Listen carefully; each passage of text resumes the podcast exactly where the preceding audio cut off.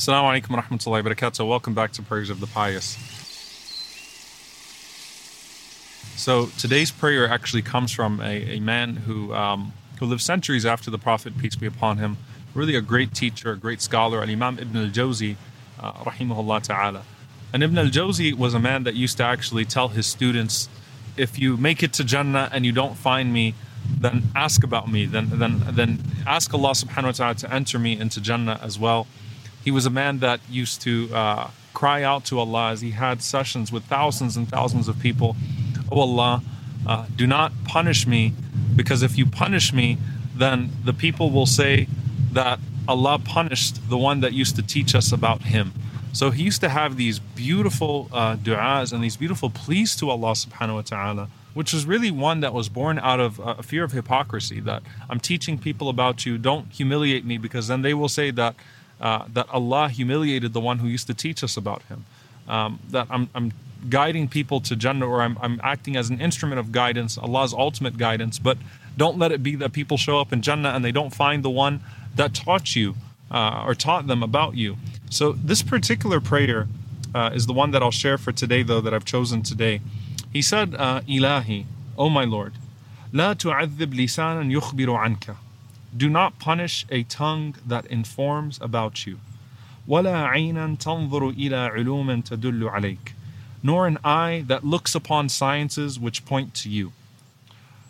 ولا يدا تكتب حديث رسولك nor a hand that writes the traditions of your messenger.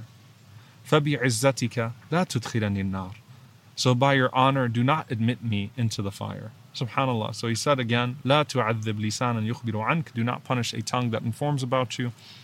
ولا عينا تنظر إلى علوم تدل عليك Nor an eye that looks upon the Islamic sciences which point to you. ولا يدا تكتب حديث رسولك Nor a hand that writes the traditions of your messenger. فَبِعِزَّتِكَ لَا تُدْخِلَنِ النَّارِ and so by your honor do not admit me into the fire. This is one of the things that we learned from the Prophet, peace be upon him, to invoke Allah subhanahu wa ta'ala with our good deeds. Um, and that's not out of arrogance, but it's actually out of humility. That I know that I have flaws that could potentially cancel out these good deeds. But oh Allah, don't punish this tongue that teaches people about you. So in that you learn that you should try to teach about Allah. Don't punish an eye that reads about you and that, that studies the sciences to get closer to you. Um, and do not punish a hand that writes the traditions of your messenger. What it means is that you're invoking Allah subhanahu wa ta'ala that I recognize that I have shortcomings. I recognize that I'm not the best person. I recognize that I have flaws that I need to overcome.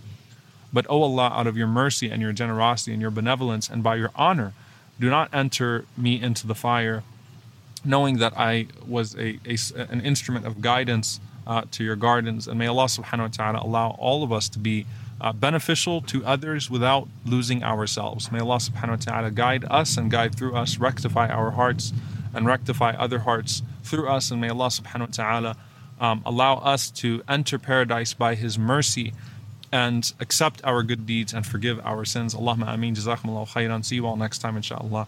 Assalamu alaikum wa rahmatullahi wa barakatuh.